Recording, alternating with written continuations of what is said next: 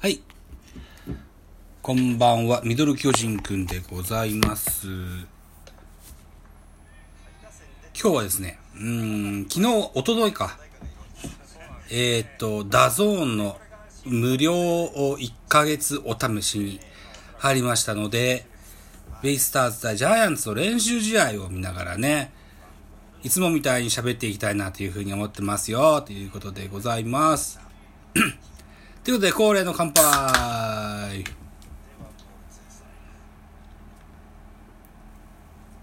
本日は、横浜スタジアムにおきまして、ジャイアンツ対ベイスターズの練習試合、行われております。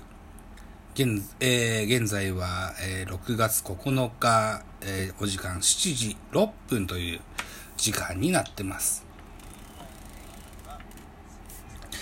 えー現在得点は2対0で横浜の2点のリードになっておりまして、えーマウンド上にはベイスターズ浜口選手が上がっております。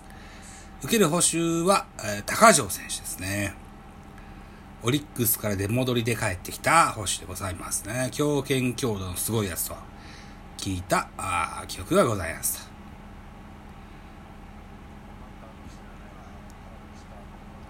我が家の Wi-Fi はとてもこう弱いので、長男、次男ともに任天堂スイッチで YouTube を見てます。私、 DAZN をつけながら、 DAZN は iPad でつけながら、ラジオトークをやってるという形になってますので、ガジェット的には4台動かしてると。えー Wi-Fi、弱い Wi-Fi で4台も動かしてると途中で、 DAZN なんか重たそうだから、高画質だな DAZN な DAZN と何回か止まったんですよね、収録前にね。まあいいが。ということで、えー現在バッターは陽岱鋼。本日9番 DH 陽大館という形になってますね。ベイスターズ先発は浜口選手です。こんな髪型だったっけな後ろ髪がすごいビョンビョンビョンビョン立ってんだよな。おそ松くんの嫌味感がありますけども、とても調子が良さそうです。現在、イニングは5イニングまで進んでおりますが、チャンスは0点と。えーしかし現在、ノーアウトランナー2塁3塁といった状況になってます。二塁ランナーは新助っ人のパーラー。一塁ランナーは住谷銀次郎と。えー打者、陽大館となってますね。何やらこのコロナの状況で、えー過密日程対策で、外国人枠を増やそうかとか、DH をセリーグでも導入しようかとか、そんな流れがありますけれども、陽大館を9番 DH で置くような、打線しか組めないジャイアンツにはまだ DH の考えは早いのかなといった思いもなんとなくありますよね。今シーズンからファーストに、いなんだろうな、ファース陽、今までずっと外野でやってた陽をファーストに据えるというプランもあるので、練習試合のうちに陽をファーストで使って中地を DH してもいいのかなと思ったんですけど、今日は6番ファースト、中島博之、え9番 DH、うーんと、陽大館となってます。さあ、1番に戻ります。増田大輝。本日1番セカンド、増田大輝が入ってますよ。状況はワンアウトランナー三塁一塁。ピッチャーはあー浜口。バッターは増田。アウトカウントはワンアウト。えーノーボール、ワンストライクという状況になってます。対するジャイアンツの先発は、えー若手の戸郷ですね。本日は、あえーっと、先頭バッターホームラン打たれましたね。先頭バッターは、えー横浜ベイスターズ、ー梶谷選手でしたね。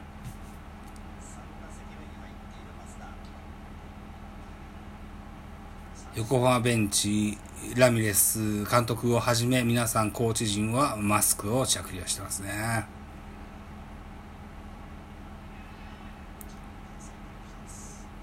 グラウンドで、えプレイする選手たちはマスクは外してます。といった状況ですね。ジャイアンツベンチはマスクしませんね。原監督も元木監督もマスク、元木コーチもマスクはしてませんね。ああ、やっとこさコロナも落ち着いてきたような印象もありますが、まだまだ影響は続いてるわけですよ。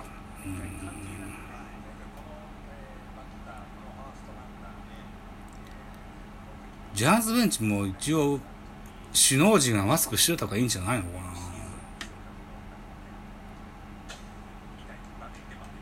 さあ、増田は粘ります。えー、っと、インコースのボールをカットし、カットというのかな止めたバットに当たってしまいましたね。ということで、2ボール2ストライクといったカウントです。ベンチ。密の状態です。マスクもしてませんと。ジャイアンツベンチ。大丈夫ですか？あなたたち。これでなんかまたあったら叩かれますよ。まあ、いっか。さあ、増田大輝選手。先日のカープキャストの10億円ドラフトでも、ダイソーとしてえらい重宝されてました、増田大輝。えー、っと、今年の、今年のというか、このコロナ明けの練習試合でも打撃は好調です。背番号0番。うん、体型的にも体格的にも、河合正宏のような印象もあります。が、河合よりも足は速いです。ポジションはセカンドが多いんだろうけども、ショートがメインポジションです。そんな選手ですね。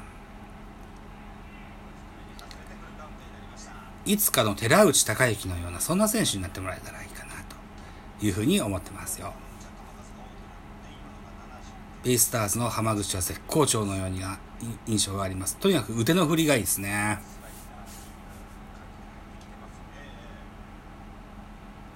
かしこの後ろ髪の、跳ねた後ろ髪は何なんだこれは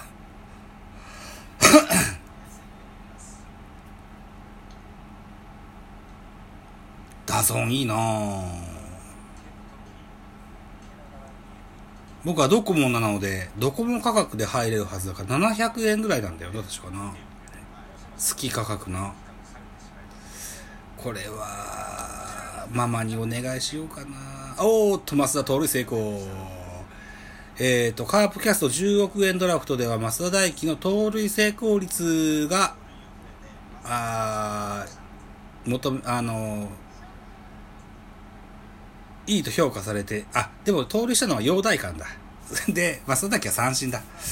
あジャイアンツは基本的には単独盗塁というのはとても少ないチームです。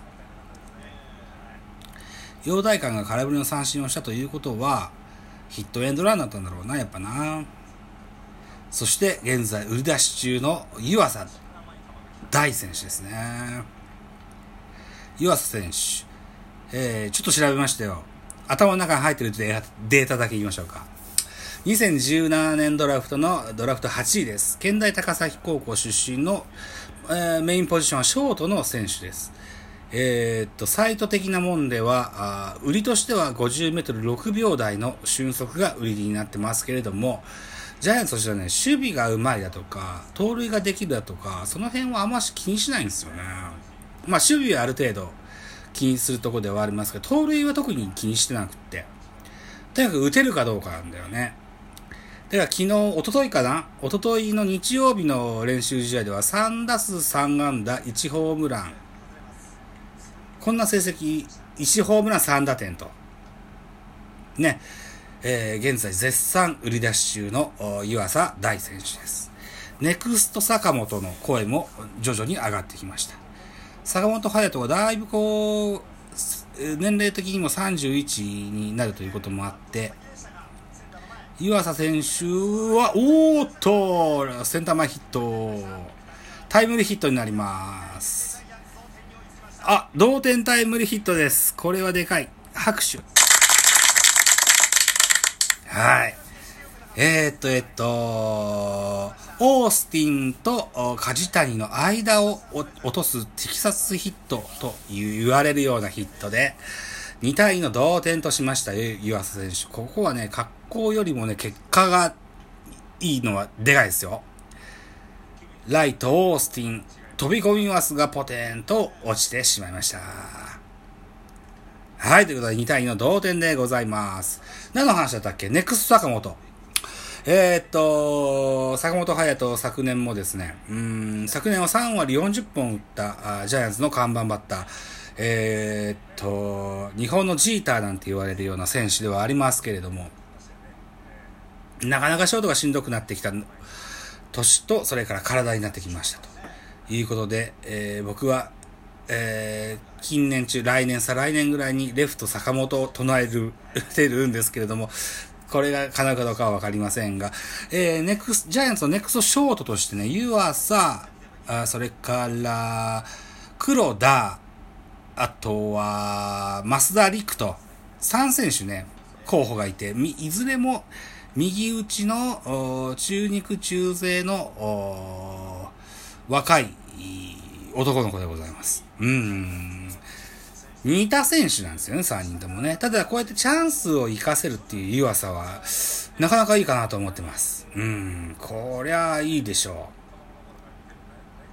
う。さあ、ツーアウトランナー、一塁、バッターは、あ丸ですね。2対2の同点になりました。あマウンド上はベイスターズ浜口ですね。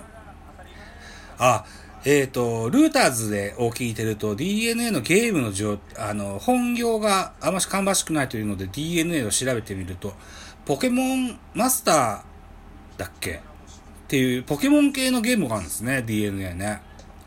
どういうこっちゃろうね。よくは、ようわからんのですけども、収録時間11分55秒を越しました。また後でございます。